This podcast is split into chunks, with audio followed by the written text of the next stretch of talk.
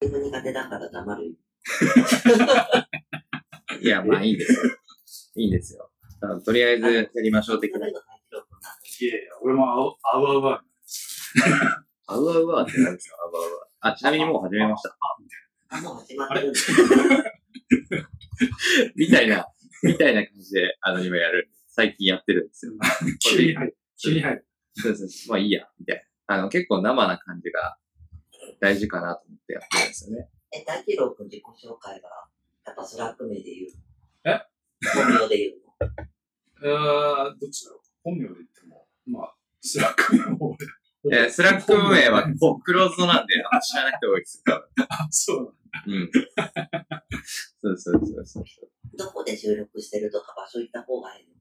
えーっと、それは、どうでしょう誰ね。々どこどこからお送りしてますみたいな。な。はいはいはいはい。はいはいはい。天王洲スタジオで。天王洲スタジオ。天王洲スタジオですか？ちょっと待ってくださいね。天皇スタジオっぽいとこからあ、ぽいとこから。まあ、お確かに、金かかってるからね。セットまで準備してもらって。そうですよ。今日はカラオケスタジオで、なぜか収録をするという、このよくわからん状況ですが、ちょっとレッドブル開けましょう。はい。で、うんと、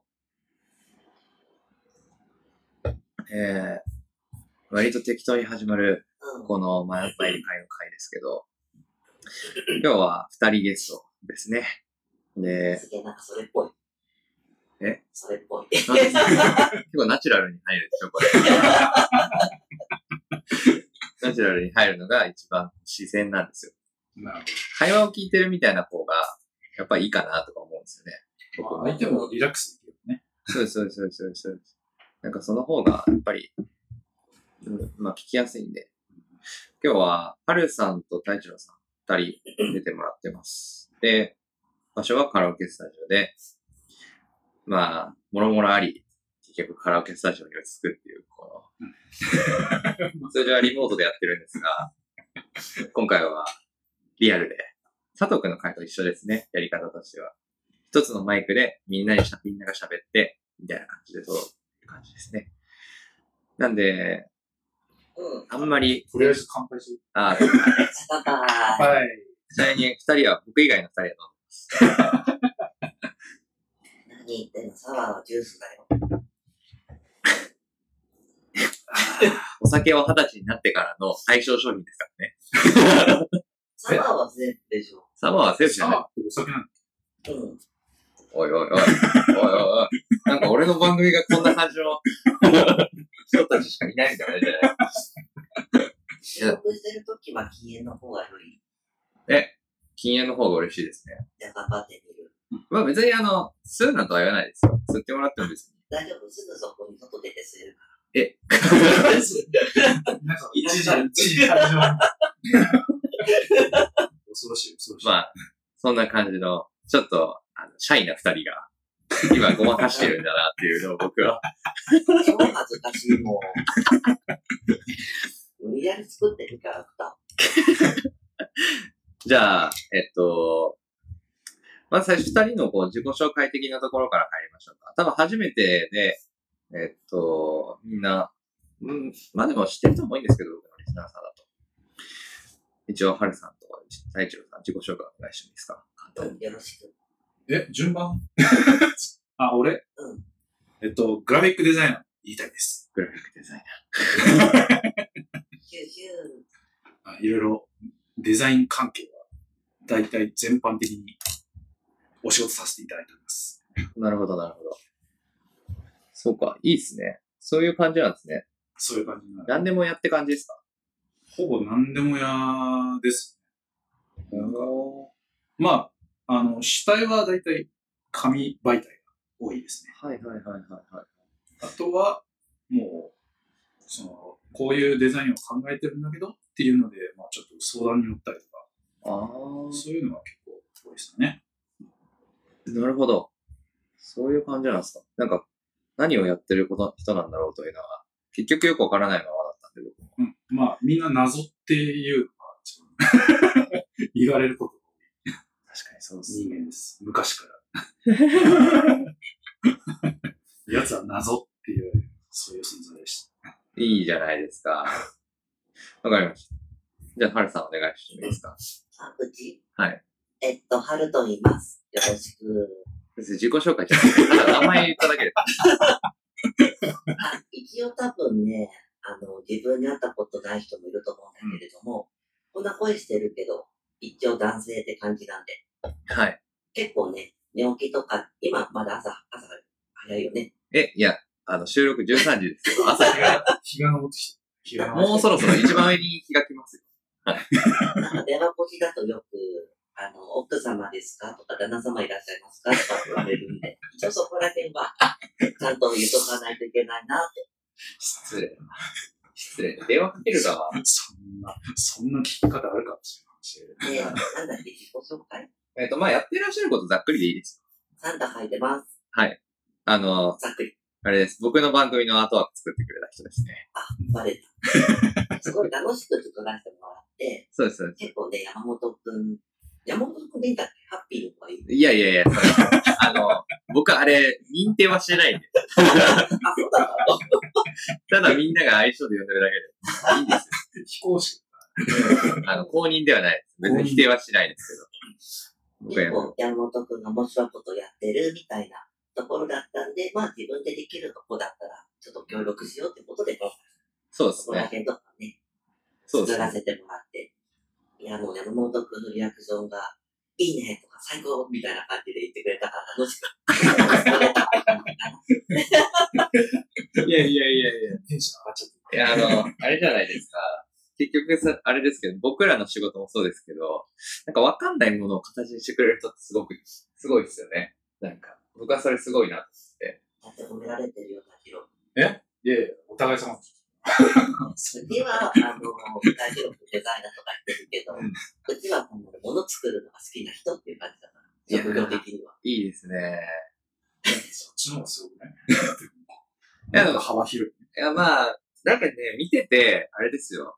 こう、ちょっと違いますよね。デザイナーってくくりで語ると多分一つなんですけど、お二人ちょっとこう、ベクトルというか、向かってる方向みたいなちょっと違うな、と僕の方で思ってましたね、ずっと。ベクトルか。なんか、いや、こう、語弊を恐れずに言うと、結構アーティストっぽいんですよね。で、なんかデザイナーっぽい感じがありますね。あ見てると。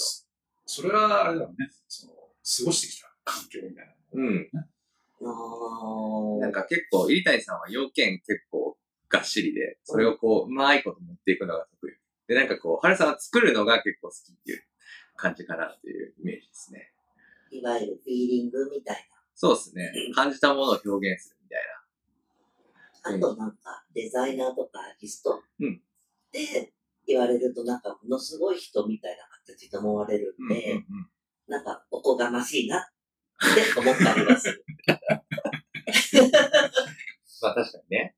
いや、本当にあの、僕もそうですけど、職業のその肩書きとかっていうのって難しいっすよね、実際。なんか、難しいね。僕も分かんなくなってきました、一応。僕も名前だけでかいですよ、肩書き。今、データサイエンティストってやってるんですけど。サイエントすげえよ。すごいんですよ。え、でもね、肩書きだけ見ると、なんか黒魔術師とかなんかこう、やばいあの、やばい研究者みたいな。なんか、マッドサイエンティストの延長みたい かっこいい感じするし。いやいや、もうね、あ、なんですよ。わかりにくいっていう。結構、なんかすごい人って思われるのって、自分にはできないようなことやってるように見えるっていうだけなんですけど、意外となんかそんなことないと思ってますよね、本人たちは。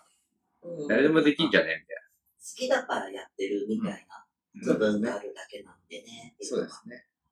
いや、そうなんですよ。で普通に、あの、部屋のレイアウトとか変えてるだけで、それでも全然ね。うん。デザインみたいなもんだからね。そうです、そうです、そうですそうです。なんか、それをかっこよく言ったら、ものは言いようですよ。割と。うん。本当そうだと思いますね。いや、僕の方からも軽くお二人を紹介すると、えっと、まあ僕はあんまりこの番組でまだ言ってなかったですけど、会社を移る前の会社で、お二人と一緒の部屋で、デザイナーと、あの、機械学習系のエンジニアが一緒に仕事するのよくわからないんですけど、同じ部屋で、部屋で一緒にいたってことは同棲したってことか。ちげえよ。ちげえよ。ちげえよ。で、また、いろんな人聞いてて、ホモみたいな形で。洗剤消えたから買ってきた。まあ、めっちゃかっこよく言えばアトリエに一緒にいただけですみたいなことですよ。そういうのああー、なるほそういうことですよ。ど。そういう言い方だ。これ絶ラジオで、ラジオこんなやつで。いや、いいんだよ。こういう回もあっていい。あれですよ。これ佐藤くんとかだったら、また、またとか言うから。まあでも本当にそういう感じでやらせてもらって、ハルさんには結構なんていうんですか、ロゴとか、うんと、デザイン関連のちょっとことをお願いしてみたりとかしてますね。で、飯谷さんは結構なんか、このコミュニティの中で、あの、よくわからん発言を出させてく盛り上げてくれて。そう そうそうそう。謎の人物だね。いや、でも、そうなんですよ。こう、やっぱり、今、ハルさんに結構お願いすることが多いんですけど、例えばなんかフライヤーとかだったら、三谷さんとかかなとかと思ったりしますね、個人的には。あ、まあそこはいろいろ使い分けて。そうですよね。なんか、ぜひ、こう、機会があれば、三谷さんにもまたお願いしたいなと。ああ、もうぜひ。そうお待ちしておりいます。や、本当に。っていう今日お二人を迎えて、あの、この番組は、あの、あれなんですよ。一応、番組紹介的なことをやる習慣がなかったしなきゃいけないかなと思ってるんですけど、ミーツ FM というのは、えっ、と、僕が話して楽しかった人たちとか、まあなんかこう、うーん、科学的な何かとか、まあなんかそういう、うまいこと言えないんですけど、好きなことをやってる人たちの好きなことの話を聞く番組です。で、今までは僕がエンジニアの界隈にいたので、テック系の人たちが非常に多かったんですけど、それが全てではないので、今回はデザイナーのお二人を迎えて、ちょっと違った方面から話をできたらいいかな。ちょっとですぐかな。おー、なるいや、と思っております。はい。そうですね。で、えっ、と、今回第7回かなになるんですけど、結構書いてもらってる台本があって、いろいろトピックがあるんで、僕の方から出したものよりかは、そのお二人の話を中心に聞ければいいかなと思ってますっていうところから入りましょう。いいよ。いやいや、僕が回すんで大丈夫ですよ。で、結構多分長くなる可能性もあるんで、その場合は一回切ろうかなというプランで、今日はお伝えしていきます。じゃあ、最初のトピックから入ろうかなと思うんですけど、まずどうしましょうかね。どっから行こうかな。お二人のデザイン業界に入るきっかけから言いましょきっかけ。う。なんか、などう、どうして入ったんですっていうところから。なんか、あいや、まあ、お二人ともちょっとバックグラウンド違うっていう話ありましたけど、まあ、はるさんも結構、やばい感じのバックグラウンドをお持ちで、で、入谷さんも入谷さんじゃのバックグラウンドはいろいろあると思うんですけど、いや、なんかこう、僕のイメージだとですけど、その、ウェブデザイナーとかって結構なれるかなと思うんですね。HTML 勉強しました。CSS 勉強しました。まあ、JS ぐらいまで書ければ、まあ、ページのデザインをすることはできるし、それでデザイナーと名乗ることは全然できると思うんですけど、交換も作れるしね。はい。で、ただ、例えば、二人がやられているようなこうデザイン、なんていうんですかね、ウェブだけではないじゃないですか。やってるもののデザインとか。なんか何かのデザインをするっていう感じのくくりかなと思って。なんか、言われたらやるって感じ。そうです、そうです。そうですそうですなんかその入り口って結構わかんないじゃないですか。パッと見。なんか何かをつければ入れるわけではないし、どういうルートで入ったとか、きっかけとかあったのかなというところを聞きたいですね。いや、ジロー君か 私から？ああ、そうだな。もともとその親がデザインをやってて、うんうん。両親と。で、まあ、その環境を見てきたっていうのが、まあ、なんつうんだろう。ほんと触りみたいなところかな。そのうん今の仕事をしたい上で、ああ、そんなことやるんだ。なるほど。ああ、みたいな。なんか大掛かり結構するな。まだその当時はその、はいはい。Mac とか使ってね、そのうん作業するっていうのをしてなかったっていうんで、まだそのアナログの時代、手書きだったりとか、そういう図面を引いたりとかは全部その定規だなんだっていうのを使って、まあ、作業していくみたいなところが、まあ、メインでやってたのを、まあ、その近くで見てたわけなんですけど、で、まあ、その関係もあるのかな。まあ、もともと勉強が全然できなくて。何一つ。まあ、まともに勉強したことがなかったんですけど、まあ、その、か、数ある教科の中で、その、美術だけは成績良かった。美術と体育だけ。あとは、10段階で、なんだろう。え、これ5段階？みたいな、そういう感じの数字がつく。なるほど、なるほど。そ成績をいただいてた。人間なので、あのその、なんだろう。興味を持ったことに関しては、すごい一途なところはあるわけですよ。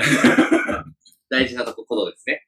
うんただし、その興味がないことに関してはもう本当無関心うん、うん、うん。っていうのもあって、まあ、その、いざその、小中高、まあ、その、どんどんどんどん成長していく上で、まあ、その大学に行くだ、専門学校に行くだっていうその分岐点になった時に、うん、まあ、その、勉強面で言ったら、その結構歴史ものが結構好きなんで、うん、うん、うん。まあ、っていうのも考えたら、その考古学結構古いのですから、うんそういうなんか発掘とかやってみたい。考古学。うん考古学だったら、その大学行くとしたら、その史学部ですね。歴史のシンタ史学に行こうかな。まあ、勉強がもともとできないから、行けるわけもなく。そして、あの、史学科ってなると、やっぱり偏差値が大体もう60以上から、うん、うん。もうそんなに大学にあちこち史学部っていうのはないのね。うん、うん、うん。まあ、一番いいところ有名な吉村先生、早稲田のうん、うん、うん。史学科とか、まあ、そこら辺が有名だったんだけど、まあ、勉強ができないので、まあ、そっちに進めない。うん、うん。じゃあ、あと何するかな。いや、まあ、あんたの取り入れがそういう美術とかそっち系でしょっていう話になって、まあまあ、人から言われてんだからそうなのかなって。で、まあ、その、美術系に進むったって、別にその美大とかああいうところ、まあ、あれも一応試験みたいなのがあるから、まあそこの辺も考えて、試験受けてもまあ入れないだろうなっていううん、のがあって。で、どうするかなで将来何がしたい？いや、特に何も決まってない。うん、夢がない青年だから、そういう。じゃあ、まあ、とりあえず、まあ、その、自分の力を活かせるうん。ところに行った方がいいんじゃない。っていうんで、まあ、そのアドバイスをもらって、うんで、入ったのが、まあ、そういうデザイン系の専門学校。で、まあ、そこに入った時に、まあ、その、なんていうんだろう。まあ、その周りの人たちはやっぱり美大を、そういう、なんだろう、試験とか受けたりとかして、で、そっちに行けなくて回ってきたっていう、その、まあ、本格的なデザインとか勉強したいっていう人たちが、最初周りにたくさんいて、うん、うん。で、まあ、その人たちと、要は、何気なしに入ってきた俺が、まあ、こう、噛み合うわけよな。そ して、まあ、まあ、周りはなんかすごい真剣にやってるんだけど、俺一人なんか酒飲んでるみたいな、そういう感じになってて。で、まあ、その関係でちょっと1年留年ししたんですよ。うん、まあ、4年生の専門学校なんですけどね。で、まあ、次の、まあ、1年留年して、次の、要は同じクラスにいた人たちと、うん。まあ、結構その、意気投合し始めて、まあ、周りも結構悪い奴らばっかりだったんだけど、どうしようもない人たち、まあ、俺が言うのもなんだけど、どうしようもない人 ばっかしだったんで、うん、うん。まあ、その人たちと、なら、まあ、なんか、上行っても全然いいんじゃないかな、みたいな感じで、こう、普通に、まあ、みんなでこう協力しながら、課題もみんなで作りながら、なんとなく、こう、ようやく卒業まで至ったみたいな。いや、いいですね。うん、うん。で、まあ、その、4年生なんで、まあ、その、専門学校4年生になって、まあ、みんなその就職活動を始めました。ってなった時に、うーん、つって、就職か、なんか、パッとしねえな、みたいな。働くのみたいな。働かなきゃいけないみたいな感じになって。もうその時点でちょっとこう世の中舐めてるみたいな。なんで働かなきゃいアウトサイダーだまあ周りが働けばいいじゃない。うん、うん。っていう感じになったんだけど、まあなんかみんなもう就職大変だんだんこう夏から回って決まってきてるし、うんで、もう卒業式間近みたいなところで、まだ就職活動してないのは僕だけみたいな。今のうちに一息ついて。全然いいっすよ。はいそういう優等生ありです。自由だな、本当に。まあいいやそううん。で、卒業式間近で、で、なんかみんながその、就職しないのかうんって話になって、リーターに就職しないのいやー、特に考えてないね、みたいな。まあ、一回その、ものの試しに、うんまあそういうデザイン事務所とか、うん。ちょっとこう、就職活動してみるのもいいんじゃない？っていう話になって。で、まあ、そこから、要は、なんですか、まあ、学校で作った作品とかを、まあ、集めて、その自分の作品集みたいなのを作って、で、まあ、就職活動みたいなのをちょろっとしたわけですね。うん。うん。で、まあ、1件目は、なんかその書類を送ってくださいっていうところだったんだけど、うんまあ、その家から近かったんで、郵送じゃなくて、直接ポストにズボって、作品集を無理やり詰め込んだ。何の返答もなくて、まあ、そりゃそうだ。で、まあ、2件目が、要は、その、前、働いてたデザイン事務所。うん。うん。で、まあまあ有名。まあまあっていうか結構有名なとこです。うん。まあ、そうだね。うん人時代来ていたあの。オオーナーっていうんですか？社長っていうんですか？わかんないですけど、チチーフですかね？わかんないですけど、社長か。社長がかなり有名なやつですよ。世界的に有名なうん古賀健二先生という方なんですいや、それ言って大丈夫ですか世界的に、世界的に有名な。あの、ケイさんに送りつけとてかもう、あのその名前出した時点で、あの、発言には気をつけた方がいいですよ。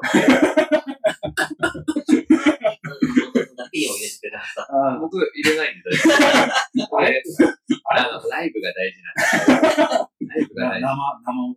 ライブ感が大事なんで。うん。いや、でも、そうですよね。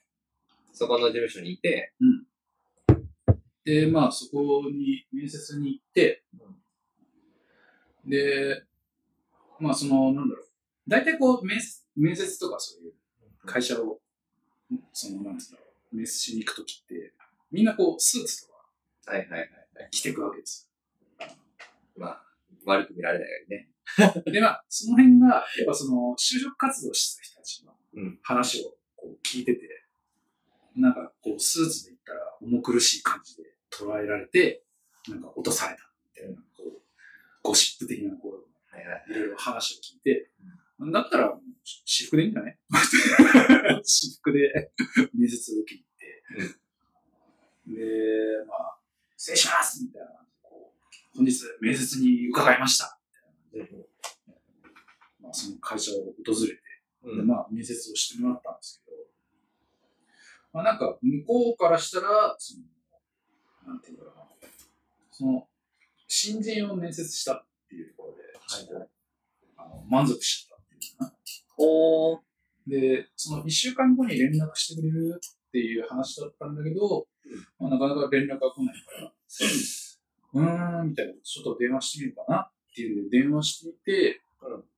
ごめんごめんっつって、もう1週間待ってって言われて、うん。で、2週間目ぐらいでもう一回、また連絡が来ないんで、また連絡をしてみたら、うん。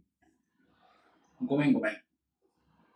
もう1週間待ってっていうふうに言われたんで、あもうこれなんかあの決める気ないんだなと思って、うんあじゃあ、あのそっちにもちょっと迷惑かけるの悪いんで、ちょっと他当たりますみたいな話してたら、うんあ、いやいやいやみたいな感じでなって、ちょっと待って、ちょっと待って。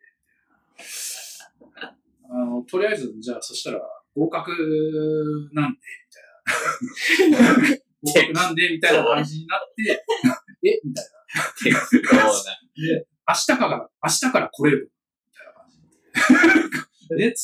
今、ひ夕方の4時ぐらいにな 明日、こ心構えが。気構えもなんもなくて。で、そこから入ったのが前の会社なんですね。何年勤めました？そこはもう14年ぐらいですかね。キャリアはもうほとんどそこで積み重なったんですそうですね。いろんなものを見てきまし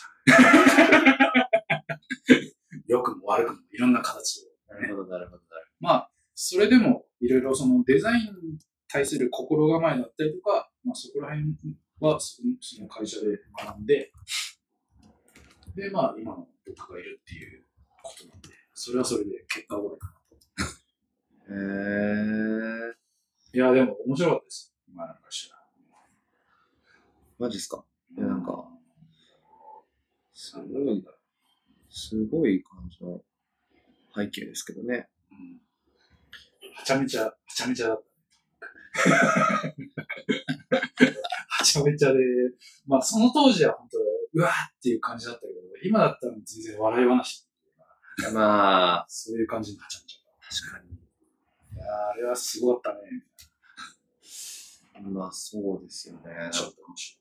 いろいろ話を聞いたことあるんで、まあ、言える範囲がちょっとわからないとか言わないですけど、あの、俺も結構ブレーキかそうです、そうです。そうです、そうです。これどこまで言えるんだろうみたいまだスイッチ入ってない。えまだスイッチ入ってない。いや、だってまあ、こんだけしかない。な。いや、あなた大ジョッキみたいなやつ半分くらいも飲んでるじゃないですか。30分経ってないですよ。喉がかめちゃったから、ね、よく喋るから。緊張してるな。もうなんか、お二人ともあれですね。あ僕、あの、リスナーさんあれなんであれですけど、僕よりもかなり上の、年が上の方なんですけど、成人年齢は頑張って下げてるよ。いやもうね、あの、そういうとこがあれじゃないですか。おいい意味で大人ぶってなくていいと思います、僕も。15歳ぐらい。すごく。いや、だからこう親しみやすいのかなと思って、すごい思いますけど。うん。いや、でも本当にいいですね。何が楽しかったですか？そのデザインやってる中で。あの、仕事にしてからですけど。やっぱその、学校で習ってた、うんその、なんつうんだろう。まあ、まあ、イラストレーターとか、フォトショップとか、そこら辺を使って、まあ、デザインの仕事っていうのを進めていくうんんですけど、もうその辺の要は、常識っていうか、その、学校で習ったこ。とが全く通用しない。はいはいはい。あの5年間何だった。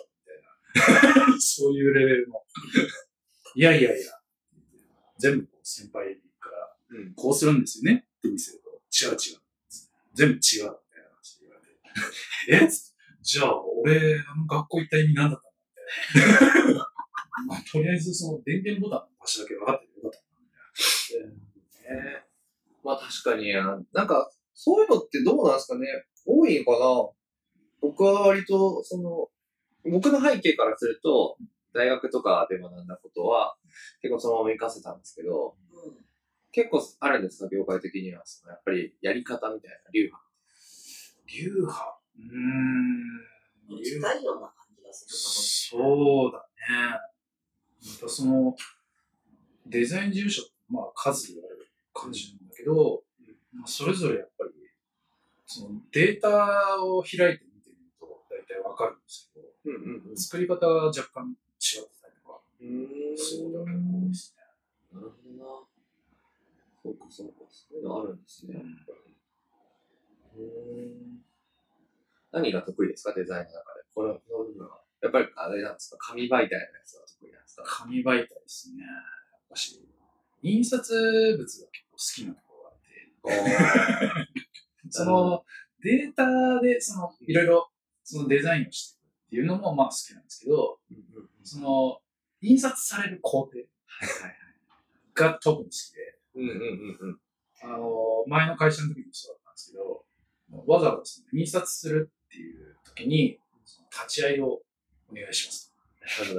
立ち会いさせてくださいみたいな感じで、印刷会社さんに連絡して、うんで、その工場に見て、実際どういうふうに印刷されてるのかっていうのをその場で見て、あ、なるほどって、だからこれってああいうふうにミスするんだとか、そういうのを現場で知る。はいはいはい。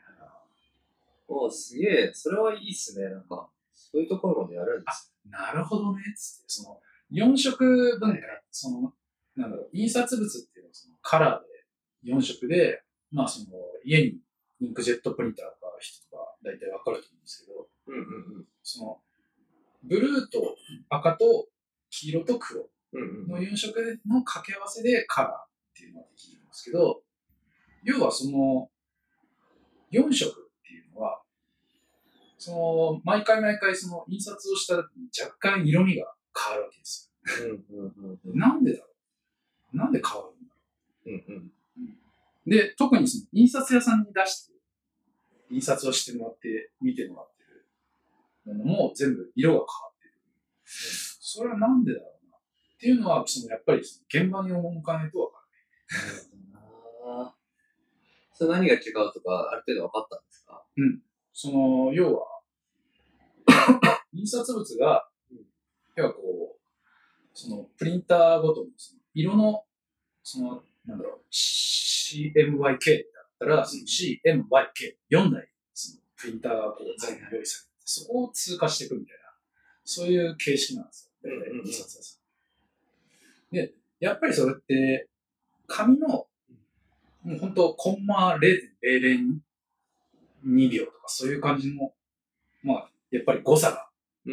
絶対生じてくるんで、その紙の入るスピードとかうん、出ていくスピードで、やっぱりその色の乗り方が変わってくるわけですよ。へパーセンテージとか全部決まってるんですけど、やっぱりそのタイミング、紙の入るタイミングとかで、やっぱりその色の乗り方が全然変わってきて、確かに。それが要は原因になって色味が変わる。はいはいはいこれは本当にあの、なんだろう、現場に赴いて、あ、なるほどねっていうのをこう納得しない限りは、もうイメージでしか想像つかないんで、確かに確かに。なんでだろうな、こういうことかな、ぐらいの感じで。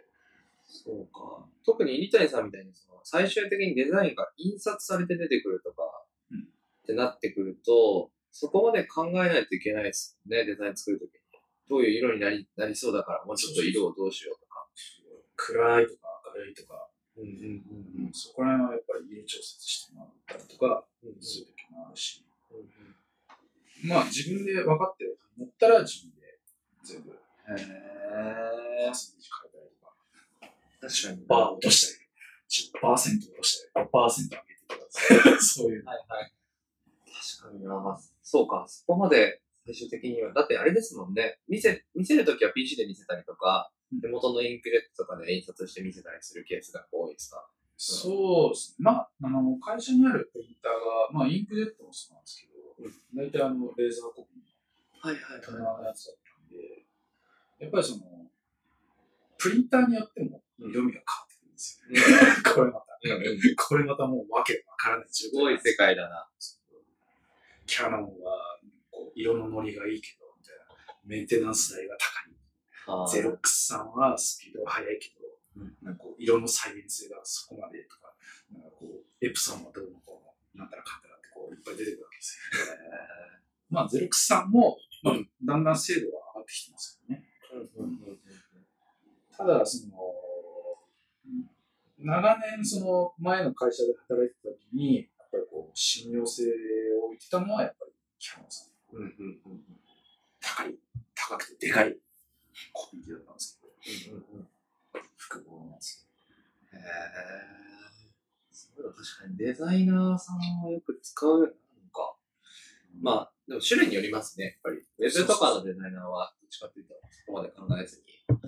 ウェブは、まあ、その画面で見せるのがうん。一番ベストですからね。そうそうそう。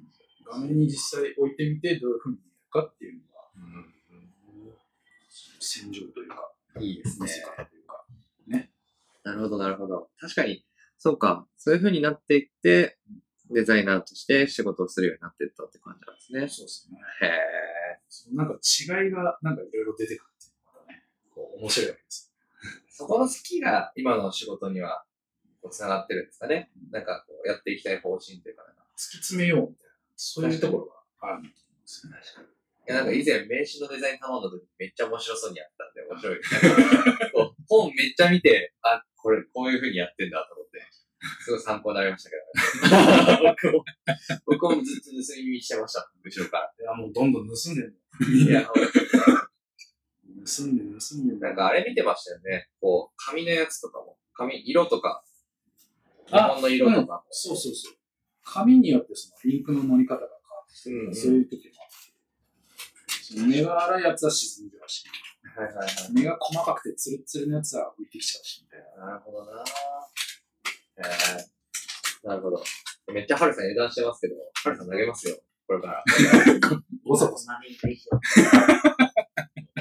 ごそごそ。何をやってるんだと思いました。こら。こら。好きなことやり始めるこら。じっとしてなさい。みたいなあ、は、はるさんも会話に入ってきてんだよ。今、ちょっと人中だから。もう、ね。いや、でも本当に、あの、わかりました。なんとなく、リダイさんのその背景というか。え、じゃあ、ハルさんどうだったんです？きっかけだっけ？うん。うんとね、多分、さっきの大二郎君の話が、いわゆる CNYK、うん印刷側って形になってくると、僕の方がいわゆる RGB 側、うん。いわゆる PC 側のみたいな形になってくるのかなって。コンピューターグラフィックスですね。ね。うんうん。一応なんだろう。僕の方がその高校、まあ二十歳までかな。それまではもう本当にデザインとか全く興味がないってわけじゃないけれども、関わあまりそっちの方に行こうかなと思ってなくうんうんうん。て。で、一番初めのきっかけが、うん今の子だと、あ、なんかリメイクされるんだって思われるかもしれないけれども、あの、プレステの FF0 はいはいはい。っていうゲームの背景？うん。で、あれっていうのが、まあ、プレステなんで、ものすごいリアルに容量足らないから、一回、ほんとハイスペックな PC で、すべてレンダリングして、それを1万円にして背景にうんやってるんで、ものすごい精密なグラフィックだったんでね。で、それを見て、まあ、純粋に、あ、すごいな、うんこういうのを描いてみたいな。けど、まあ、絵とか。全くやったことない。なんで、まあ、なんだろう。意外なところでね、一番初めなんか、うちの両親とかは、うちをなんか、そう、弁護士とかにしたかったみたい 弁護士。おもう語弊を恐れずに言うと向いてないと思います。な。そんな気もする。で、まあ、とりあえず、あのーそこの勉強もしながら、うん。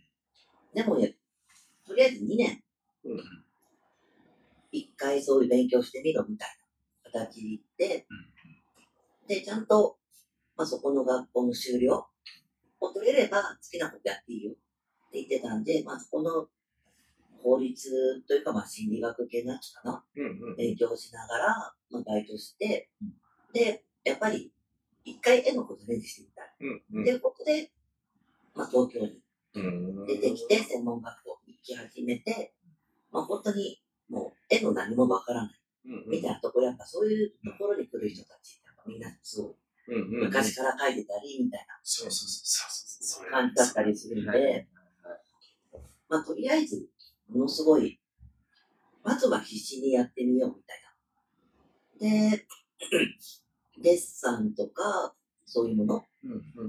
一応なんだろう、まずは絵って描かないと上手くならない。うん。ですでにその小さな頃から描いてる子は、もうそれアドバンテージついてるから、うん。まずはバーッと描いてみようみたいな形のを1年続けて、で、まあ専門なんで2年。うん。で、後半になるとまあ就活始まるんだけれども、まあ、やっぱりそのゲームのグラフィックで影響出たんで、ゲーム会社行こうかな。っていう形になると、まあ面接うん。みたいなところになってくるんだけれども、やっぱ、いわゆる人気、大手は人気だったりするんだよね。で、会社では言わないけれども、一回まあ、面接行った時に、その、まあ、面接会場があって、列がバーっとあって、うん。結構、でかい会社。S ですか ?S。うん、S ではないね、K の方だ。K、K の。K の。K の方。で、なんかそれ見た時に、やっぱ基本的ひねくれてるから、うんうん。あ、なんか、合わないなって思って、じゃあ、そこからどうしたかっていうと、ストリートの方に出始めたっていう。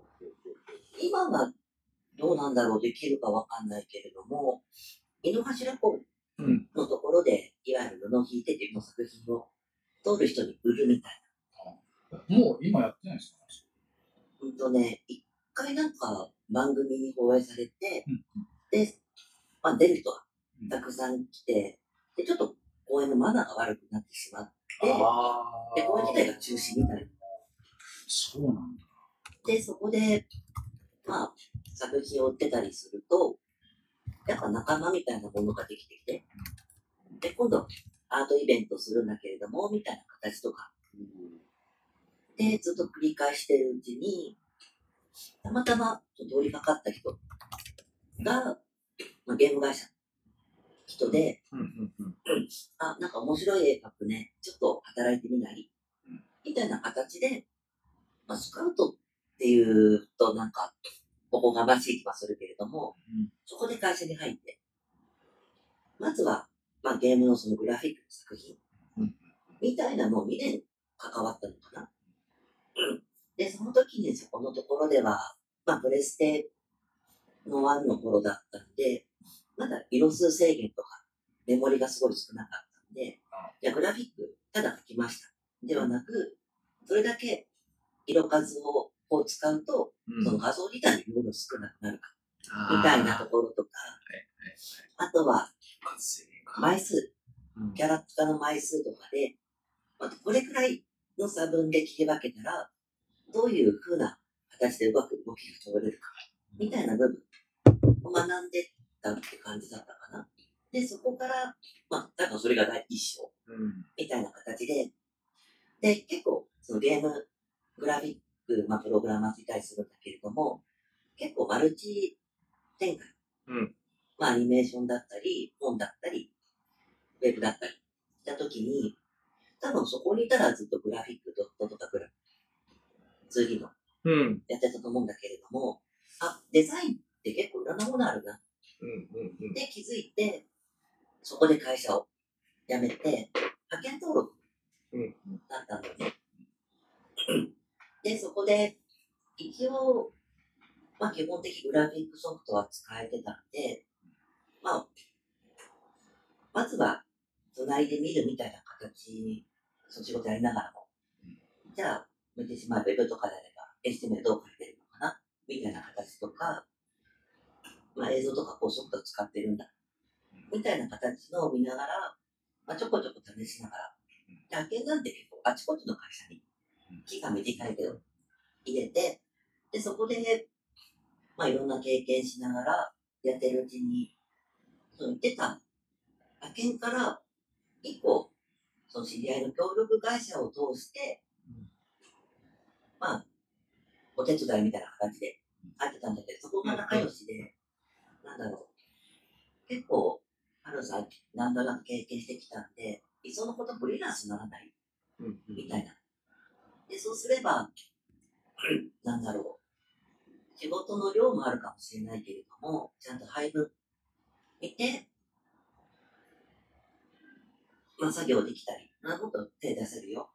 ってことで、まあ、やってみようかなって言ったときに、ちょっとラッキーだったのがね、関わってるところが、まあ、やっぱ業界つながってるっていうかね、うん。いや、ありますあります、本当に。フリーランスになったの？みたいな形で、そこでさらにいろいろ、まあ、仕事をやりつつ、みたいな形のところ、ちょっと今きっかけでなくなってるけど、うんうんうんまあ、そんな感じでやりながら、あちこち、まあ、転々とうん。しながら、で、その中に一つがね、大記録のところだっそうそうそう。まあ、アシスタントをしたよ。うん。うーん。っていうところだったんです。僕のきっかけは、その、FF7 の、まあ、プレインレンダリングされた綺麗な背景うん。を、やっぱ自分が感動したんで、それを作ってみたいなっていうのがきっかけだったかな。なるほどね。だから純粋に自分の中でこれが、あ、いいものって分かったら作りたい。うんがきっかけかなと思ったりしてるかね。なるほど、なるほど。うん。いやー、多分その、そのスタンス、まあ、お二人結構、そういうところに近いですよね。好きなものをガッと知りに来る。ただそれがこう、印刷側か、ウェブ側かって言った時、それが違っただけで、入り口が。こう、ガッて、知ろうとして、で、しいろいろトライして、で、実際に分かってきて、うんそれがこう、積み重なっていくみたいな、そういうキャリアの積み方というか、っていうのはなんかすごく、もう、なんか、それっぽいな。さっきまでひょうきんなこと言ってましたけど、ちゃんとしてんじゃん、やっぱり、と思いました、今。今ね、結婚の中で波があって、ちょうどそのタイミングで、なるほど、なるほど。あらまた具体具体な。ダメです。ダメです。僕その波止めるんでないです。でもそこら辺は山本君がいるから安心できてる。投げっぱなしするから。ななんで、あれですよね。いいハンドリングお願いね。ハルさん、ハルさんも、あの、よく言ってくれますけど、なんか、そういうふうに僕のことを、なんか、評価してくれるのはありがたいなと思いますね。だから全力でもう頼る。あの、サンタを書き始めたのはどうしてなんです？ああ、そっかそっか。ルチャル。本当ね、その話に出てたストリーうん。トの時に、と、あとは専門学校の卒業制作みたいな部分。で、やっぱり、あまり、なんか人気みたいな形でなく、ちょっと、隙間産業を狙ってみたいな。隙間さん。だいぶ戦略的ですね、急に。大体山のところかな。クリスマスカンパニーっていう、要は記念ジュースのクリスマスのグッズ。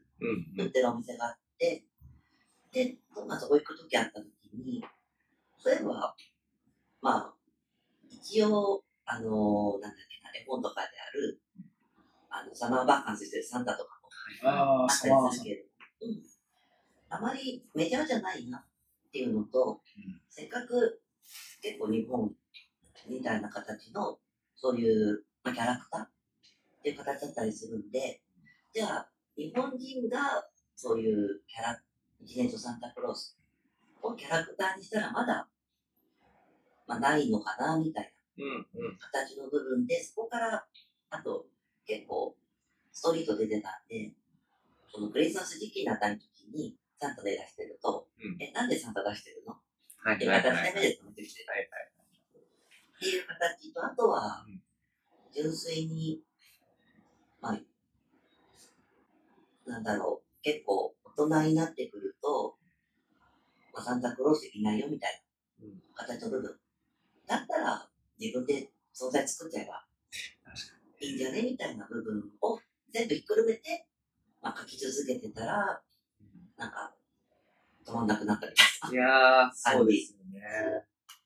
確かにな、こう、ハルさんに話したかどうか忘れましたけど、僕、あの、大学の1年から3年まで、クリスマスイブに、子供たちの家にサンタの格好をしていくっていうボランティアやってて、な。それも初耳だったチャリティーで、あそういう NPO がいてですね、チャリティーサンタという NPO なんですけど、うんそれが大学に募集を出してて、まあお金を払ってサンタの格好をして、その日は、まあ、2人とかですかね。まあ、お子様はその、お宅にいる何人かですけど、例えば3人とかであれば、3人それぞれの名前を超えてやってきてくれたこととかを全部こう、ヒアリングされてるんですよ。あのおお母さんから。うんで、どういうプレゼントを、こういう頃こういうことを頑張ってほしいから、それと添えていってほしいですみたいな。でそれをやってたんですけど、サンタってやってるとすげえ笑顔がたくさんあるんですよね。そういうのが、なんかこう、あのキャラクターって結構不思議じゃないですか。サンタの、あのふわっとした感じで。あれもね、結構デザインのこと考えると、うん結構単純だったりする。うんうんうんうんうん。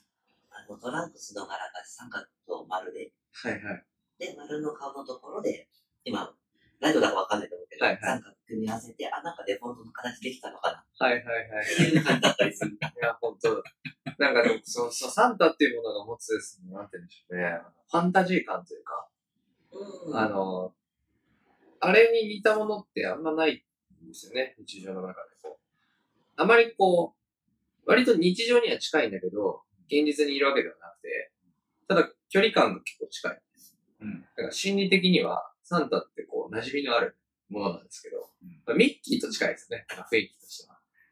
あその単語が出ると黒い人が出てきちゃうよ。やばいやばい。夢の国かでもまあ、価格的には本当に誰もがうん知ってるけど、あまりなんか大人になると、まあ、離れていく。うん。じゃあその再構築したらどうなるのかなみたいなところは思ってみたりそうですってね。いうのを10年ぐらい書いて、あ、こういうもんじゃないって思ってみなるほど。た。結構きっかけは思いついたっていう最初 最初はなんか書こうと思って書き出しただけですね。うんなんか、うーん。あれですか？デザインフェスタ出るって話をされてましたけど、うん。なんかもうある程度できたんですか？作品とかたちは。えっとね、今ちょっとグッズの方作ってて、うんまあ一つがアクリルキーホルダうんうん。ーと、あとはちょっと T シャツうん作ろうかなと思って、お今いろいろデザインを。考えてる最中。今年でもう、あれですか、連続？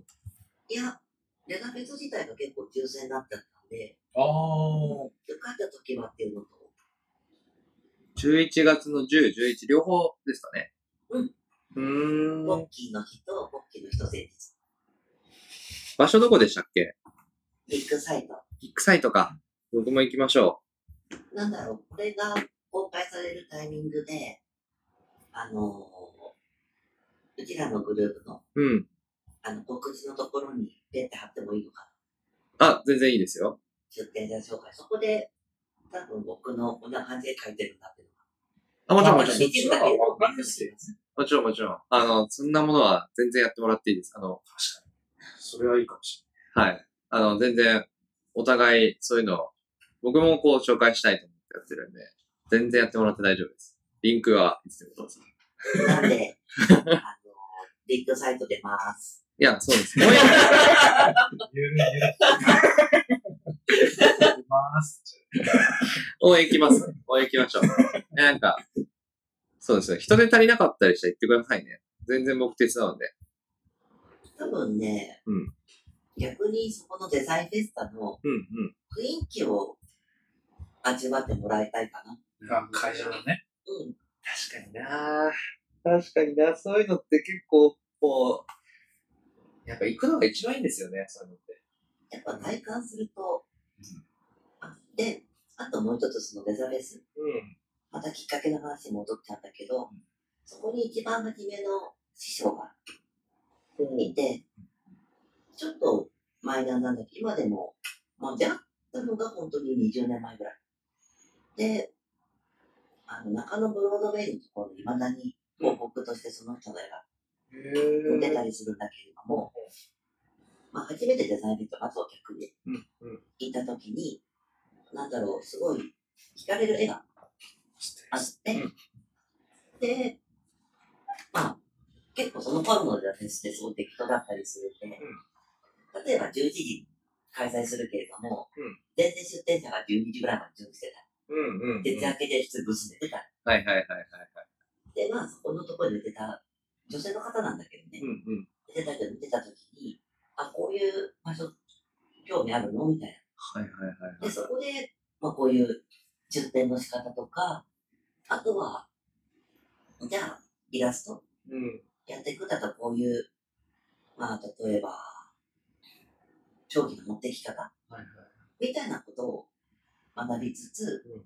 3年ぐらい経って、いきなりその師匠、多分その時は35歳ぐらいで教えてるのかな、20代のつまみにつけたからちょっと結婚してくるわって言って業界離れたんだけど、つまみっていうつまみ。つまめつまつめ。まめつまめ、つまめ。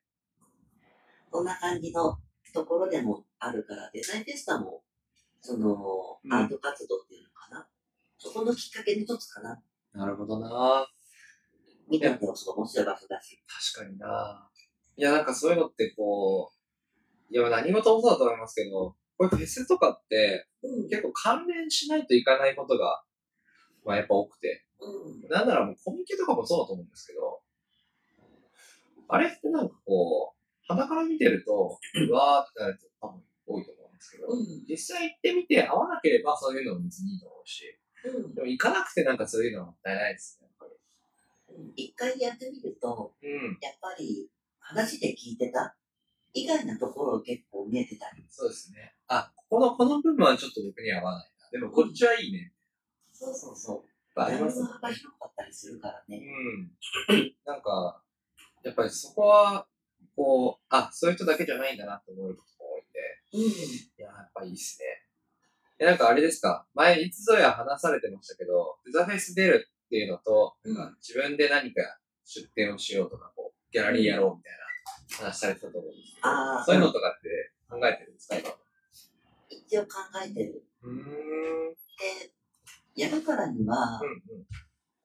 結構やっぱり、1ヶ月、2ヶ月は、もうそれだけに集中して作品作りたいなっうんていうわがままは。まあ今ならできそうですね。うん。確かに確かでもそんなに焦ってやろうとは思ってなかった。はいはい。そこに関しては。でも、こまめに、まあ、イベントみたいな形のうんうん。とこだけど、そこには立ち続けようかな、みたいいや、いいですね。なんか、そういうのって僕も、あの、行くことはあっても、ギャラリーっていろいろあるじゃないですか。うん街中に。ああいうところに、なんか、面白そうだなったら、ちょろっと入ってみたりとかするんですけど、な。実際あれ出す側になったら、どういう風にやるんだろうとかって、すごく興味ありますね。なんかおー。そうそうそうそう。出店とかしたらね。なんか、古典とかやるときじゃないですか。うん。で、それってすごく面白いなと思って、例えば、そういうのに興味ある子って多分いるんですよ。うん。例えばなんか、まあ、美術館とかその辺に興味があることもそうだと思いますけど、そういうのってなかなか経験できなくて、実際。まあ、やろうと思ったらできるんですけど、あの、自分になんか持ってて、やれるものじゃないですか、初めて。うん。で、そこがない状態の学生とかが、もしやりたいってなった時に、うん、なんかできないかなとか思ったりするわけですよね。で、自分もそうなんで、どっちかっていうと。なるほどね。例えば、ハルさんがやろうとかって時に、なんかできないかなとかって今思ってます。もし古典がね、敷き高ければ、まあ、数人とかのグループ展みたいな形でするとね、ね、面白そうですよね。結構できることも増えたりもするし、うん。本当にそうだと思いますね。そうなんですよね。結構そういうところ、あの、ハルさんとエフェさんも結構オープンなんで、あれ、いいなと思いますけど、あの、入れたくないっていう人もいるじゃないですか。自分の領域に。あー職人的な感じの人ですか？抱え込んじゃう。そうです、そうです。あのプロ、プロフェッショナルです。いい意味で。うん。そうそうそう。うちはある意味本当に古典やるんだれば若者にやりたいとかいう感じのタイプだから、もう本当に設営とかすべて自分でうん。やって、その上の時に、まあ、お手伝いみたいな形で人いるかなみたいそうですねあります。単純に興味があることとか、なんかそういうのって経験なんで、な。すごくできたら面白いなと思ってます。まあなんか、まずそこまで行くのが大変なんですけど、今ふと思いました。まあ、気になったらね、そうそうそう。自分で行くっていうのが一番大事なことだから。そうなんですよ。やれる環境があるって素晴らしいじゃないですか。きっかけが、要は、ね、周りにうぞうむぞあるわけ。うん。それに、どれ、どれに対してその興味をよね。そうなんですよね。なんかその、デザインフェスもそうですけど、僕がこうやってるこの番組とかもそうですけど、経験すると見えるものって結構変わるんですよね。なんか、その、それがその人にとって、こう、何かを与えるものかどうかはわからないんですけど、やってる時は。まあ、それはもう本人の感覚なんで、何かが芽生えるかどうかの話。で僕らがこう、何か与えるものではないんですけど、なんかそういう、こう、きっかけが多いと、なんか、その子たその周りの人たちが持ってるポテンシャルとか、うんなんか可能性とかが、すごくこう、前に、なんかいい方向に向いていくんじゃないかな、とかって思うわけですね。実際なんか、そのお二人のすごいなと思うところは、そのあれなんですよ。二人とも、なんていうんですか。なんなら、そのまま行くと外れ物になってた可能性あるじゃないですか。え今も外れ物だよ。いや。それはないです。せっかくフォローしたのに。せっかくフォローしたのになもう、この、謙遜野郎なんか。いや、それが、こういうふうに、あの、ある一つのきっかけでいいんですよ。なんかこう、何かに、何かやろうと思った時に、うん進んでいった末に、苦労はしたけど、今があるっていう、その形が、なんか、すごくいいなと思うんですね、僕は。なんか、だから、そういうのがいろいろできる場所とか、機会がたくさんあって、そういう人たちが、そういうの、なんか、そういうのにアクセスできる状態があれば、やっぱいいなと思うところはありますね。逆に今やってることも体験だからね。そうですよ。うちらにとっては。うん知らないことばっかしだからね。そうなの？そうして結構でもあれじゃないですか、こう見てるところがちょっと広がるというか、うんこう、自分のいいフレームをいい意味で発されると、なんかこう次見るときに見方が変わるみたいな。そういうのがありますね。うんうんなんか捉え方が変わるというか。これ、後ろから違う方面からやったことあるし、ね。そうそうそうそう。そうかって、すごくあるんで、いいなと思うんですけどね。で、なんか、まあちょろちょろ見てたんですけど、うーん、多分、普段と違うリストの内容みたいな形だと思うからね。いや、あれなんですよね。どっちから行こうかなって感じ。はるさんは結構その、あ、でもちょっとブレてくるからだけど、なるほど。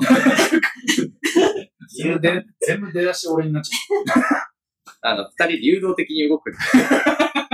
ちょっとなんか、不思議な感覚がありますね、僕は。う。自由すぎて。じゃあ、まあ、あの、いい感じのところで切って分けようかなと思ってたんで、ちょうどこれ。うんじゃあ次、田内郎さんのとこ行きましょうか。なんか、あの、話してた内容に近いところでいくと、うんそうですね。なんか、あれですよね、y、YMCK でしたっけ？あの、カラー。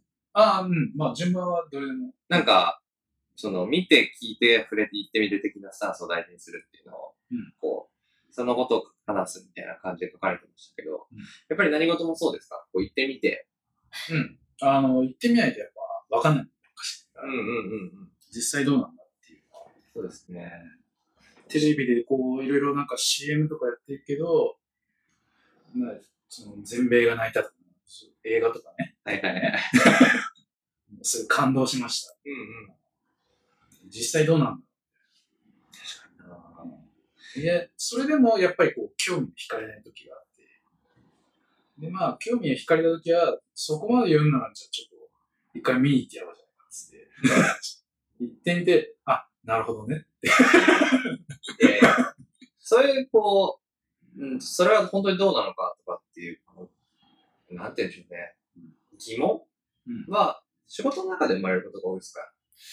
そうですね。うん。あのやっぱりその、仕事っていうのも、うん大体こう、一定な、一定の、なんて言うんだろうな、もうこれだけやってください。うん。のも多いんですけど、まあ、それ以外も、うん。こういうのも考えてるんですけど、こう、アイデアを、要はちょっと考えてて、でも、実際どうしたらいいのかよくわからないみたいな人たちが結構いっぱいいて、で、まあ、そういう人たちの話をあー、つって、だったらちょっとこう、こっちでも調べてみようかな、みたいな。うんうん。そこでちょっと調べ出して、要はその、なんて言うんだろう、内容に触れるっていうんですかね。はいはいはい。そっか、そこが要は突破口になって、はいはい。ほうほう、なんか面白いやんっていう感じになってくるんです。確かに。だんだんだんだんこう興味が出てきて。今どんな話？なんか いろいろ、いろいろこう、噂とか、そういうこう情報とかを実際確かめに行くことって大事だよね、的な話もそうそうでそれってデザインを届けるときもそうじゃないですか。そしたらなんか、依頼をもらって、自分の中で組み砕いたものを届けたときに、相手がこう、そういうふわっとした状態だったのが、実際具現化されたときに、あこういうこともできるんですねっていう、あの感覚とそうそうそうそう。一緒ですよね、そうそうって。へえ確かにそうですよね。なんかこう、やっぱり、なんかしたいんだけどよくわからないって人は、その、ふわっとしたイメージしかあんまり浮かんでなくて、うんうんうん。実際どういう風にいきますかねって話したところで、いやーちょっと、うーん、まあ、ほんとざっくりなんですけど、みたいな、こう、ふわふわっとした感じのを、こう、なんていうのかな、言ってくるわけですね。うんうん、で、それをまあちょっと一回形にしてみて、こういう感じとかどうですかねちょっとこっちでアレンジも加えてみたんですけど、っうんうん。てなった時に、まあそこで、あ、いいですねっていう人もいれば、いや、ちょっと違うんですよねっていう人もこう、はい二通りいるわけで、はいはい。ほうほ違うっていうのは具体的にどんな感じで違いますなんとなく違うとか。そうそう。なんとなく違うっていう人もいるし。そこもまたこう、ふわっとして。うんなんとなくって言われてもね、うんまあ、その、なんとなくって言われたときは、その、こっちが提案した内容を、まあ、その、お勧めするんですよね。うんまあ、でしたら、まあ、一回ちょっとこっちで、ベースで考えてみて、このデザインでベースで考えてみて、進めていくっていうのはどいかがですかっていう、こう、提案になってくるわけですね。確かに確かに。その、要は、ふわっとしてる状態。はいはいはい。だったら、こう、こう、こういう理由で、こう、こう、こういうふうにできますから確かにう、う。まい具合。え実際なんか、僕らの仕事も、まあそうですし、うんデザイナーの仕事もそうですけど、やっぱり最初にもらうときっていうのは、結構ふわっとしてます。これやりたいんだけど、みたいな。そうこれを使ってこんなことがやりたいんだけど、具体的にはよくわからん。でそうそうそうそう。そこって結構難しいですよね。噛み砕いて落としていくのって。なんか、要件定義の部分。うん。なんか、そこって、なんでしょうね。経験なのかもしれないですけど、なかなか自分の提案が合ってるかどうかもわからない部分があって。それはもう、そうですね。そこは結構大変かなと思いますけど。じゃあなんか、どういうふうにアイデアとか貯めてます？なんかこう、僕らもそうなんですけど、なんか、アイデア思いつくときって、いつもと同じやり方じゃないじゃないですか。大体。こことここをこういうふうにしたりとか、こういうふうなやり方もあるなって。おー。まあなんか意識的にやってるのか、特にやってなくて、あんまり仕事以外のこと、仕事のこと考えずに、例えば過ごす時間が多いなとかっていう感じなのか、なんかありますか？そういうのって。ああ、それはね、結構あります。うんうんうん要は、街にって言われたはいはいはいはい。ら、例えば、まあ、本当ドライブ行った時とか、ドライブ行った先で、うん。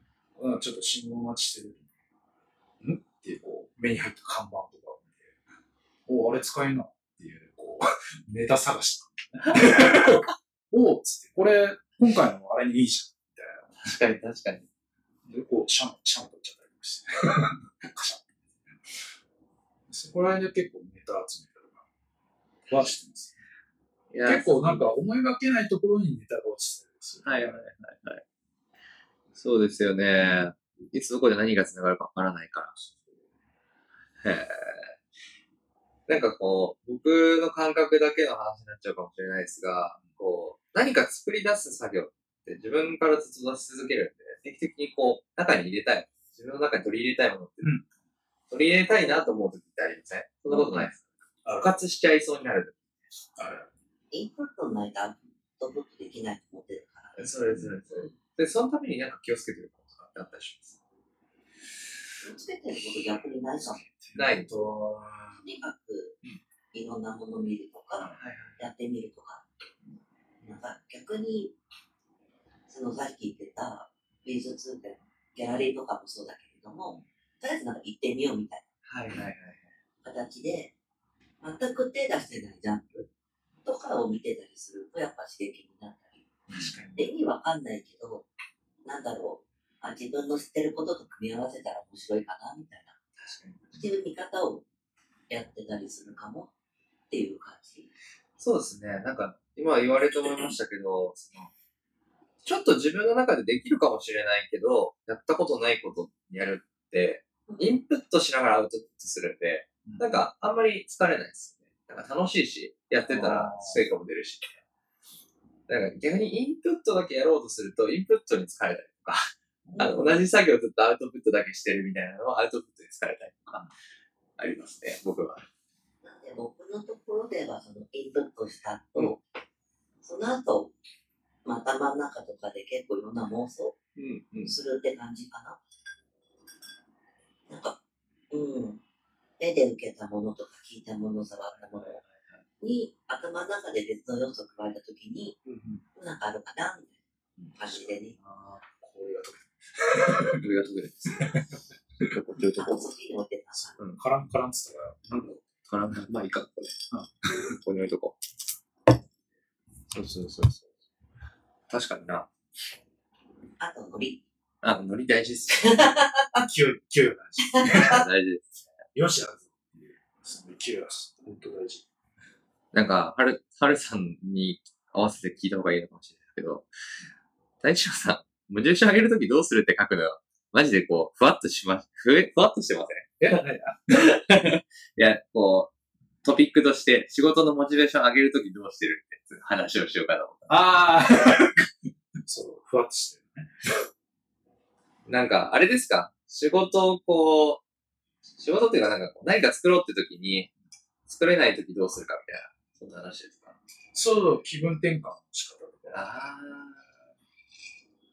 なんかあります？ハルさん。気分転換？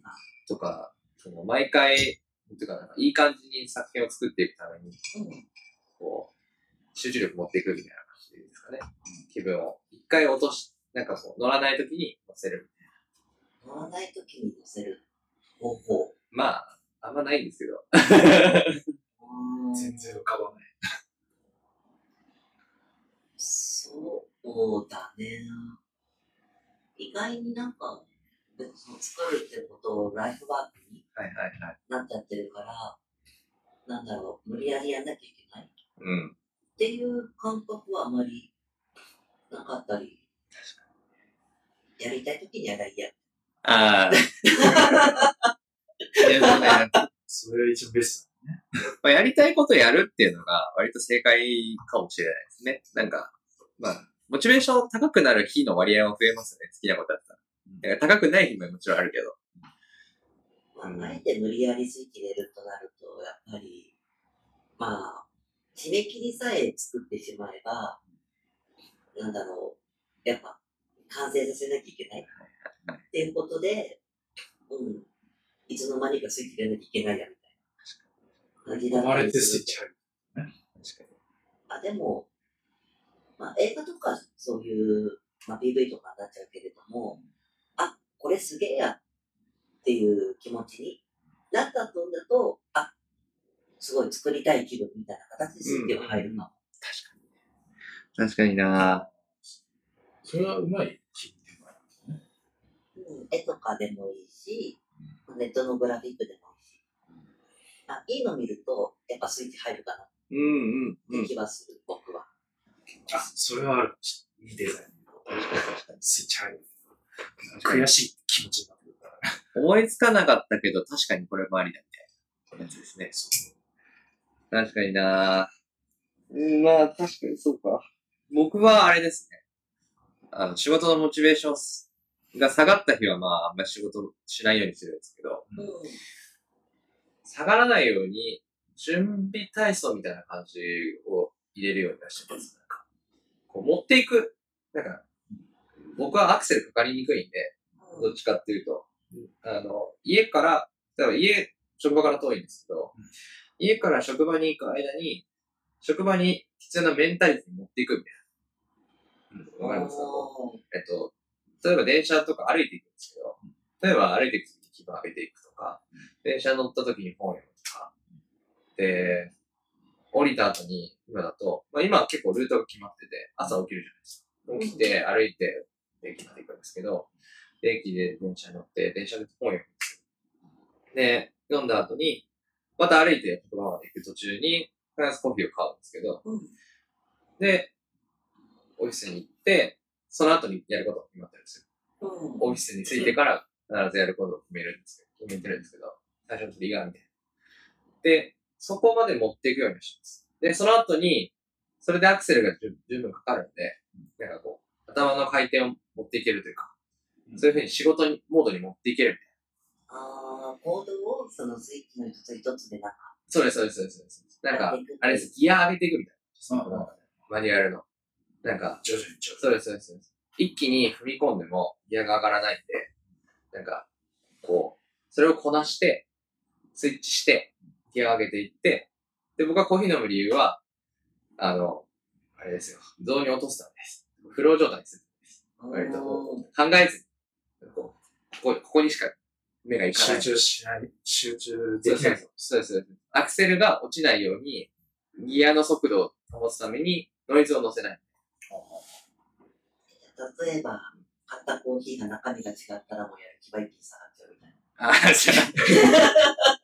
ブ まあラックかなと思ったらミルクコーヒーだっな。あ、だからね。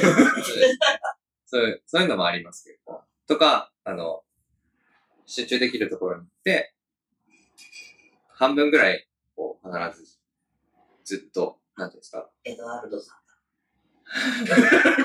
そうそうた。自由。え？いや、いいですよ。だから、こんな真面目な話をしてる。まあ、みたいな感じのことやってます。もう下がったらどうしようもないんで、僕は。うん。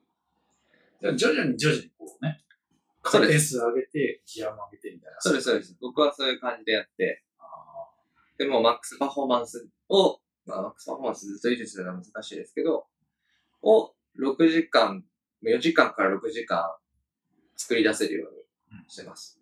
やっぱり。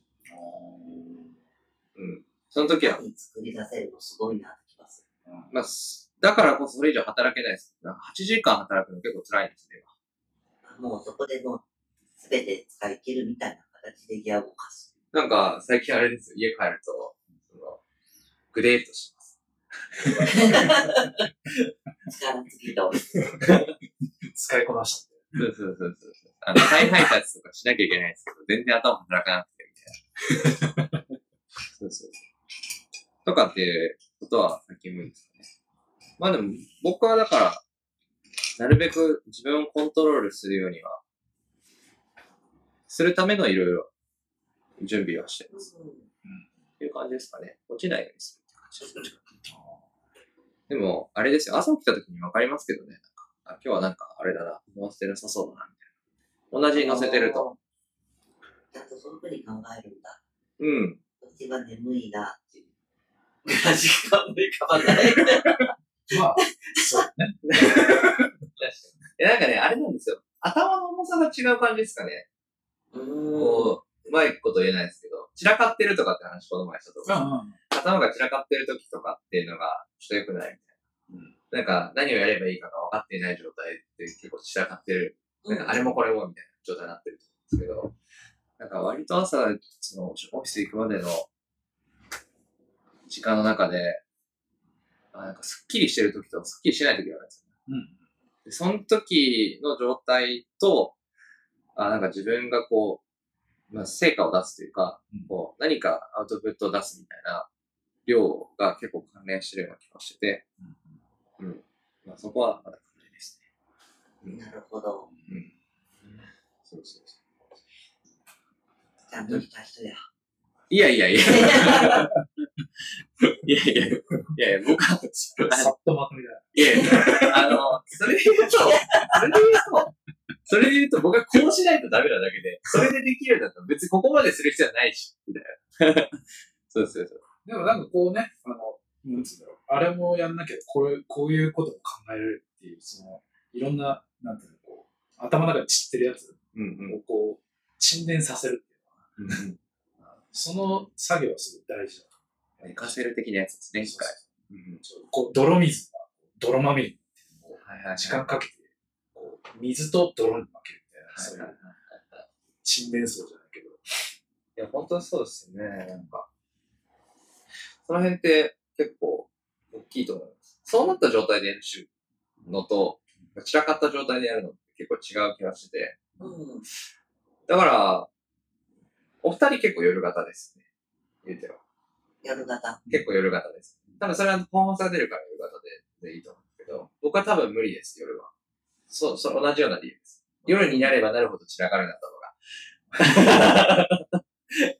だんだんこう、毛羽立ってそうそうです。僕はあの、朝の4時間、8時ぐらいにオフィス行くんですけど、8時から12時までの時間が勝負で、あとはもう別に何もうんふんわりしてます。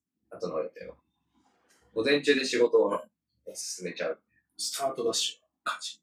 うん。どっちかっていうとそういうパターンですね。朝方タイプかもしれないです。なんか、だから、もう昼です。昼ですよ。もうそろそろ3時ですけど、おやつの時間ですよ、そろそろ。お子様はおやつを食べてる時間です。あなんか、でも、ごそり親との時間って言い方は、これがいいのかなっていう。なるごそごそしてますよ、ちょっと。潰れてる。まあいいほど。なんか乗っかっちゃった。うん。大丈夫。大丈そうか。いや、まあ、そういう話を、ちょっと真面目な話になっちゃいましたけど、でもデザイナーって僕らから見ると、僕はでもエンジニアと言っていいのかちょっとよくわからないですけど、デザイナーは結構すごいなと思ってる部分はあって、なんていうんですかね。こう。うーん、ある種まあみんな方法論を持ってると思うんですけど、自分の中でやり方とか、こういう風にやろうとか、なんかこういうパターンに持ってったらうん、すごく簡単にできるとか、あると思うんですけど、なんか、その、何かを見てわかるもんじゃないわけですよ。僕からすると。このいろんなものがあって、いやもうもっと具体的に言いましょう。エンジニアは、まあ、語弊を恐れずに言うと、ルールが決まってるんですよ。あの書き方とか、こうしなきゃ動かないとか、うんこういう風にしたら早く動くとか、うんこういう風にしたら、例えばウェブサイトができるとか、こういう処理が書けるとかっていうのがあって、で、それをどういう風に書くか、どのタイミングで書くか、何で書くかは結構あるんですよ。うん。で、まあデータとか使う仕事もそうで、基本的にはそのロジックがあるんですね。かなり後ろに。論理があって、これはこうで、こういう過程のだ状態だったらこれが動くみたいな。だから、そればかりじゃないじゃないですか、デザイナー。なんかこう、感覚であるとか、その、ある種、その、方法論はあるが、うん。その、正解があるわけではなくて、もちろんやり方も一つではなくて、でやり方を学びたいと思った時に、その何を学んでいいかっていうものがあんまり明確にあるわけではなく、これやったら全部できるようになるとかっていうのはあるわけではなく、そうです。そういうのを、こう、さらっとやるのは、すごいなと思ってます、僕は。まあでも結構デザインにもやっぱりルールうんうんうん。みたいなものは、やっぱあったりするっていうのはあるかな。そうですねすご。い極論言えば、その、例えば冷たいイメージにしてくださいって言ったときに、赤をペンってやるとそれ違うじゃん。はいはいはい。なんかそういう色の系統。で、プラス、アレンジの部分みたいなところってなんか、ソースコードとかでも、なんかこういう新しい表現って言い方も変だけれども、ここのなんか組み替えればちょっと早くなるんじゃない？のみたいうんうんうんうんな形とかの部分で、なんか似て、なんか似て、すごい理屈を、すっごいへりくつも加えて言うと、うんやっぱ作ってるっていう部分では一緒なのかな。そうですね。そこはそうかもしれないですね。うんうんうん。だからこそ、その、エンジニアの人から僕たちデザイナー、やっぱり、いわゆるふわっとしてるというか、まあ感性とか特殊なことはいはいはい。やってるってみたいな形で見られるけれども、でも自分たちにとっては全然特殊じゃなく、なかなかね、あの、言葉とかで表現してなかったりするから、でも改めてちょっと考えてみたときに、あ、意外になんかルールにのっとって、その上で何かしら、やっぱ加えていくみたいなところって、僕からはすごい、なんだかんだ一緒かな。うでもん。だけど結構周りからはなんか、デザイナーさんとか、すごい、なんか特殊でよくできますねとか言われるのが不思議だったんで、ちょっと、なんかどういうふうに思ってるのかなっていうのを聞いてみたかったっていう部分だったりするの。そうですね。なんかですね、まあ、ウェブとかだと近いのかもしれないですね。そういう意味では。うあの、言ってもあの、フロントエンドエンジニアと、ウェブデザイナーの違い僕わかんないんで、あの、フロント、フロント書いてる人いるじゃないですか。ん。デザイナーというよりかは、エンジニアよりのデザイナーみたいな人とかもいるんですけど、うん。ああいう人たちとデザイナーの区分けはよくわかってなくて、僕も。まあ、いろいろあるんですけど、言い方としては。なんかサーバーサイドがちょっと書けるとか、なんかまあ、いろいろ言う言う人がいるんですけど、もちろん。あの、結局作ってるものは、まあ、同じで、うん。で、やっていきたい像がちょっと違うだけというか、まあ、方法とか考え方がちょっと違うだけみたいな、そういうところはあるのかなと思ってますね。ただ、なんて言うんでしょうね、こう。うーん。割とその、デザイナーの人たちは、イメージを形にするという印象が僕はあります。うん。で、エンジニアも、それには、おそれ、その部分は近いんですけど、結構、その、すごいなと思う僕の部分は、ああと、デザイナーに対して僕が思うは、まあ僕が知らないだけっていうのが一番大きいですけど、多分。なんか、何々をやってほしいってふわっと来た時に、そこまでのうん。ルートを僕は設定できないんですよね。デザインの仕事だったら。難しいなと思って。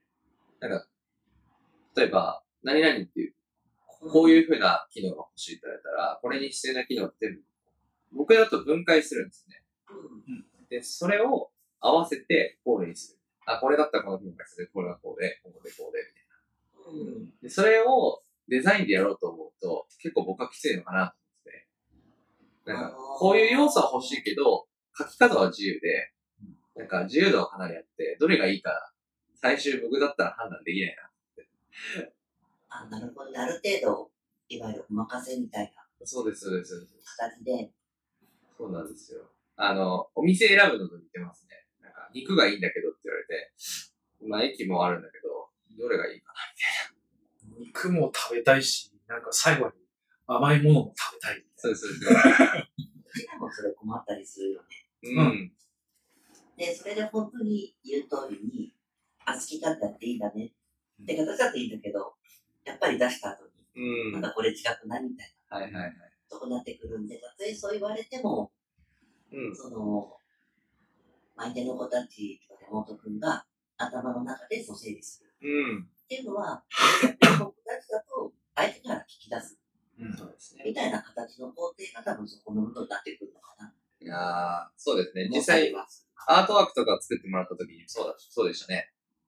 なんか、こういう方針の上で自由にやってくださいみたいな感じだったと。それは確かになんかやりやすいですよね。これもできる、あれもできるみたいな。そこから、そこは自分の引き出しかもしれないですね。確かに。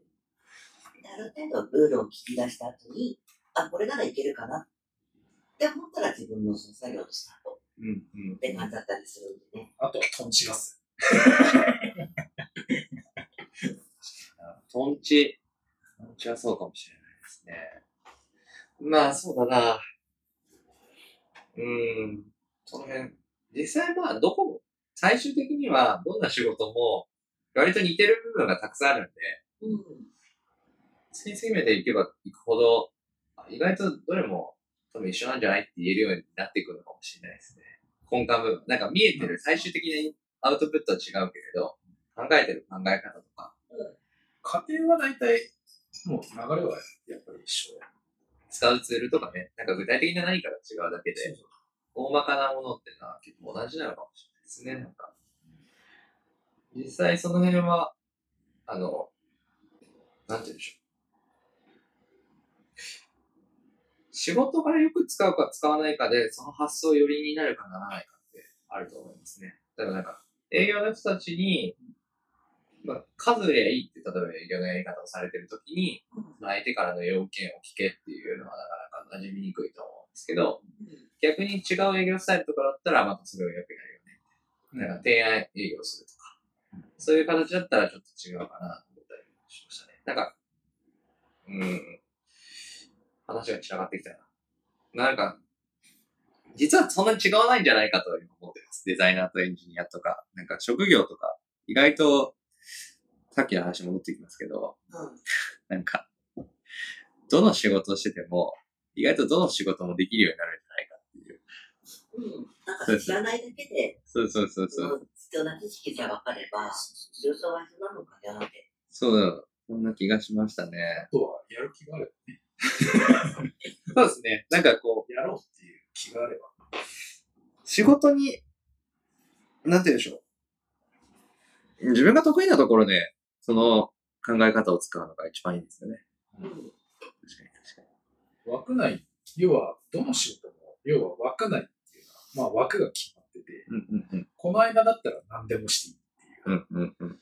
状態だから、まあ規則があるとしても。うんうんだからまあ仕事をするって上で、まあ、そんなに違いはやっぱりないはずだよね。そうですね。だけどだから、間違いない。急なプレッシャーみたいな。だから、もう僕も結構そうですけど、やってる仕事は結構誰でもできるから、なんだったら変わる？みたいなぐらいですよね。やってみるそれやったら面白いと思うんだけどね。え、変わる？みたいな。え、全然やらせてあげるけど、みたいな。見てたらやってみ？うん。そうそうそうそう。なんか、むしろ、あれですよね。そこですごいですねって言われると、なんかすごい距離取られた感覚がありますね。うん、なんか近寄れないねっていうふうに言われてるのかな。そうそうなんですごいって言われてるのかがわかんないっていうところがあるかまあ、いやでもね、あの、あれですよ。やっぱりこう当たり前にやってることっていうのは難しいって話、はるさん言ってましたけど、ら。うん。気づいてやってるわけじゃなくて、こう習慣で当たり前にやってることって、僕らにとってあるものでも、ない人って結構いるのかなとかね。そういう場合にはよく言われるのかもしれない。なるほどね。そうそう。要件聞くとそうですけうどね。ん。えーそういう、こう、ちゃんと振り返りをするとか、結構難しいような気がしますよ。本当に。まあでもね、その、じゃあ逆にオフの日は、デザインやったりしないんですか？クロッキー会やってますよね。うん、クロッキーがやってる。クロッキー会ぐらいですか？デザインは他に自分の作品作ったりとかですかね？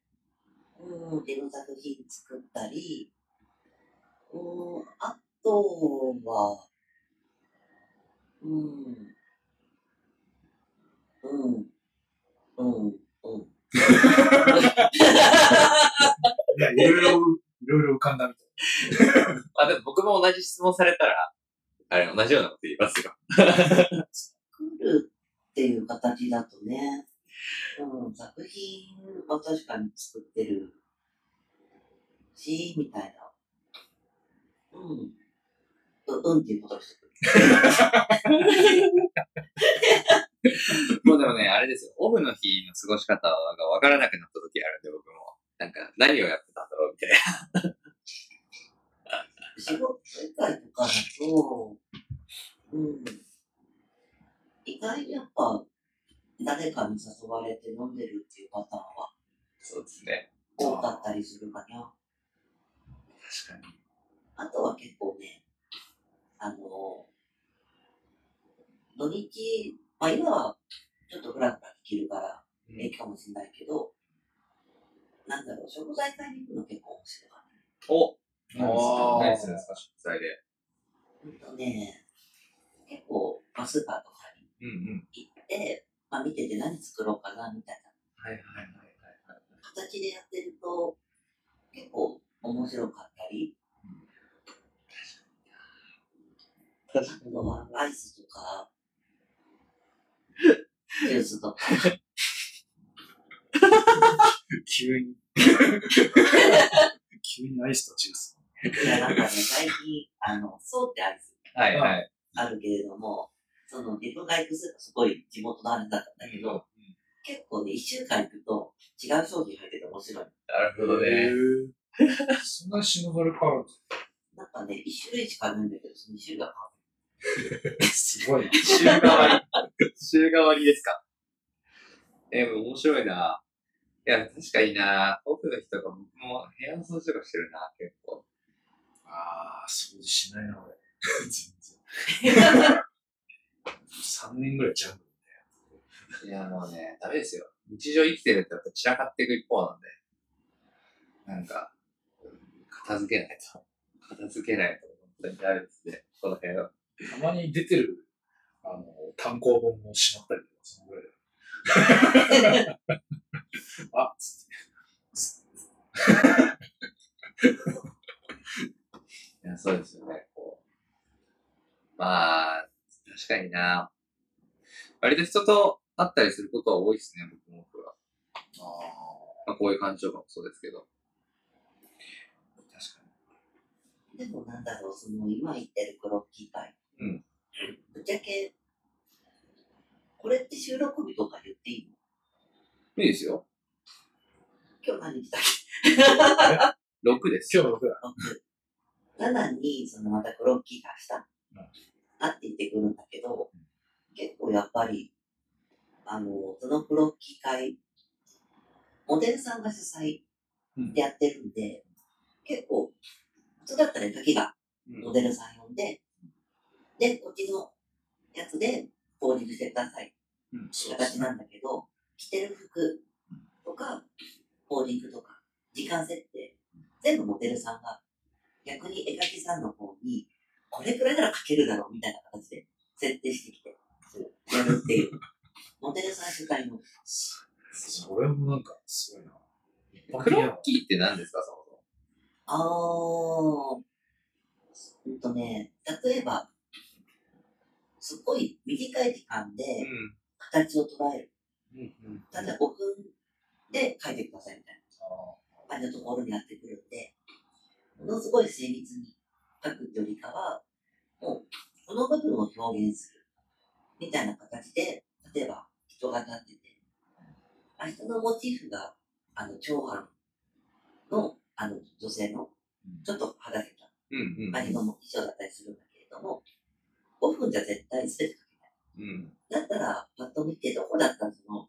モチーフの特徴を捉えるか、みたいなものを瞬時に判断して、絵に落とし込んでいく。みたいなやつがクロッキうん。うん。うん。即興じゃないけど、まあ短時間で、ー。うん。要は、どれだけ表現できるかみたいな、そういうところですね。そうそう。だから人によっては顔が何もなかったりもするし、まあ中にはもう本当に線は全て、だけだったりうん。うん。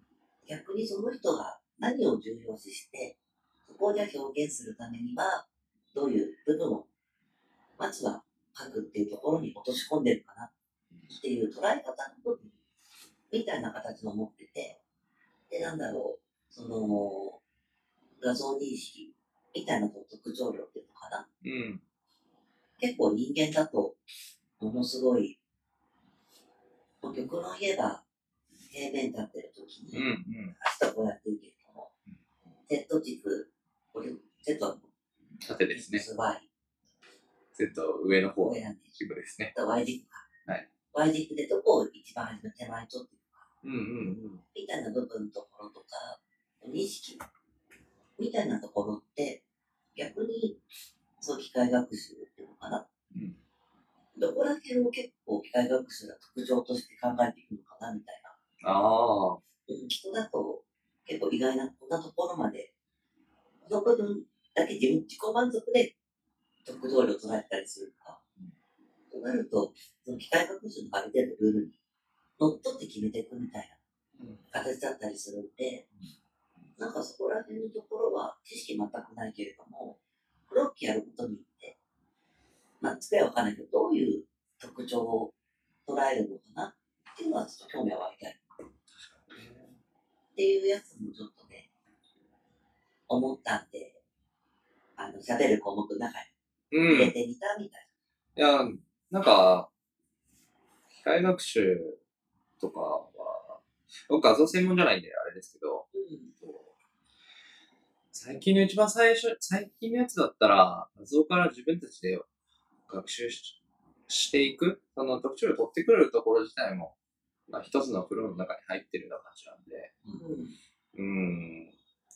意外と、ものによるのかもしれないですね。ただ、クロッキー会とかだったら、うまいこと陰影を出せるとか、なんかそういう、こう、特徴をうまく捉えるために、その回に必要な能力ってあると思うんですけど、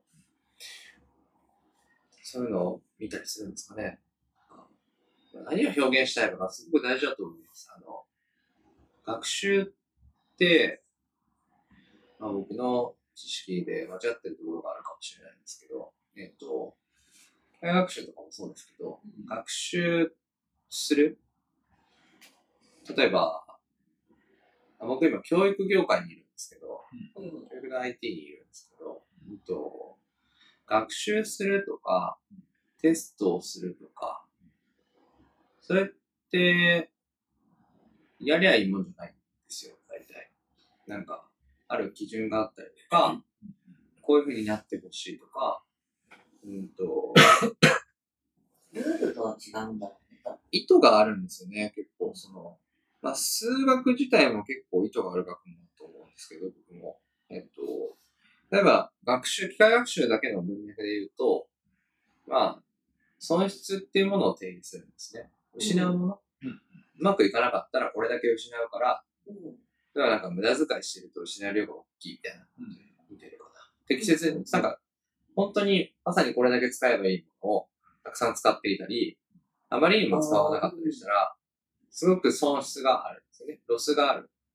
うんまあ、その日本語で言うと結構言葉が難しくなるんで、ロスの方がいいと思うんですけど、ロスって単純に失うものですね。うん。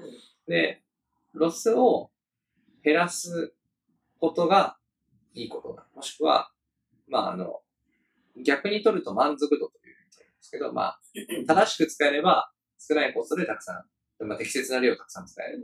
これはあの満足度、あの、形ですけど、まあ、機械学習ではロスを最小にすることで、この基準で見たときに、いいうん。システムと言える話になってるのかなと僕は理解していて、そう考えるなら、ブロッキ会で、例えばさっきの話で捉えると、引用を捉えてる人にとっては陰影が大事なのかもし、例えば部分に対して捉えてる人は部分が大事なのかもし、結構その、すごく哲学的な問いになっちゃうんですけど、何かをこう、最適にするとか、えっ、と、何かを判断するとかって時は、彼、かなりその、あなたはどう思うんですか？の部分がすごく大事になるような気が。デザイナーとかもそうだと思うんですけど、なんか、いいって何ですかみたいな。そうそう。みたいな。この機会で、その師匠に言われたのが、うんまあ、まさしく本当にブルース・リーうん。うん。の言葉と一緒なんだけれども、なんだろう。考えるの賭けみたいうんうんな。まあ、ブルース・リーだと感じろみたいうん。な。そうだけれども、感じ。変に考えるとあれもこれもうんなっちゃうんで、そこを全部吹っ飛ばして、一番初めに手を出したところ。うんそこが分かると、それが自分の道、各大事にしてる部分、みたいな明確。で、そこからやっていくみたいな形だったりするんで、結構、なんだろう、意識してない部分うん。をどう引き出すのかな、みたいなところで、なんか今更ながらうちも、そこに宿泊してるみたいうん。結構それって自分を知ることになりますよね。な。うん。なんか、かなり、それが別にいい悪いはなないんですよね。面白いけどね。そうそうそうそう。あ、でも実はこういう風に捉えるんだみたいな。うん。それは奇跡が残ってるから、わかることで。酔っ払ってればね、そこら辺のサクッとかけるんだけどね。キャンプでやるっていうのが難しい。それは、え、アル中みたいな話になっちゃうけど。酔ってると何も考えてるは似てる。老若デザイナーみたいな上でしけど、水拳と一緒ですから、言ってるこ意外にね、そのアル中になってもおかしくないんだけど、うん手は震えないのと。いやす、ごいっしょ。手が触れないからすごいみたいな。やめてください。ょ。いや、震えたらアウト。あ出したら？いや、でも本当にね。そう、僕最近なんですけど、あれなんですよ。ちゃんとお酒とか飲むようになりましたよ。なんかえ、なんか悩みがある。いやいやいやいやいや。いやいやいや、あの、飲みの場に行くわけじゃなくて、お酒をあんま飲まなかったんですけど、なんか、あ、家？で。家でとか、昨日バーに行きましたね。家の近くっていうか、あれです、あの、帰り道にうん、たまに行くバーがあって、バーボンのお店なんですけど、おお。うん。バーボン、おすすめないですか？とか。こいい。えいやいやいやいや。そんな言い方やめてください。ただ単純にあの、わからないから行くってだけなの。そうそうそう。なんか、いいっすよね。その、そこはコマスターと話せるんで、話しかけてくるんですけど、話しかけてくれるんですけど、結構一人だったりとかすると。そうそうそう。そういうのって結構いいなぁと思います、やっぱり。飲みの席とか。で、なんかそこで生まれてくるアイデアって面白いんですよね、意外と。うん。なんか、なんかリアルに一期一会みたいな感じだけれども、うん。その瞬間に、で、なんか話できるみたいうん。なところあったりするからね、一人で行ってると、本当に、もう、そこで同じく来たりとか、マスターとかで話したりとかね、うん。そうですね。結構、あの、昨日は、あれですよ。生活スタイルがぐちゃぐちゃで、結構辛いんだよ、みたいな話をされて。あ、そうか。あ、そうか。まあでも本当にあの、うん。そういう自然に出てくるものって大事だなと思います。無理しちゃダメですよ、やっぱり。うん。僕は今楽しいですよ。そういう意味で。あの、すごく楽です、毎日。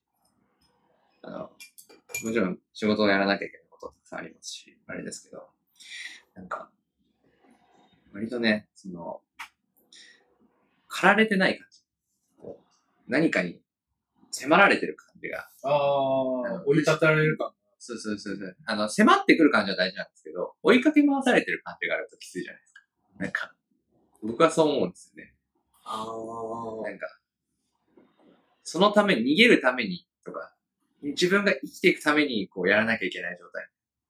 もちろん追われてるんだけど、そのこういうペースで逃げようとか、その先を考えられる状態が、えすごく好き。今はその状態にいるな、と思いますね。そうなんですよ。意外と追い立てられると追い立てられたで、また、なんか、変な力出たりして。あ、出ます出ます出ます。あの、辛いんですけど、意外と成長してるかなと思います、そういう時期は。もうなんか3秒で決めなきゃいけないとか、そういう時とか、あります。えーっと、もう、はい、右みたいな。右で行こ あります、あります。あの、いい悪は、あの、もちろん良し悪しはある上での話ですね。そうそうそう。いやー、大体ですね、実は1時間半ぐらい経ってるんで、お、一回とりあえず締めましょうかね。これで。休う。憩。一回。一回休憩にしましょう。じゃあ、ここまでのエピソードを一きはウェブで。では、第7回、えっと、はるさんとゆたいさん、とりあえず一旦締めますね。はい。えー、どんどんどんどんどん。すげえテンション。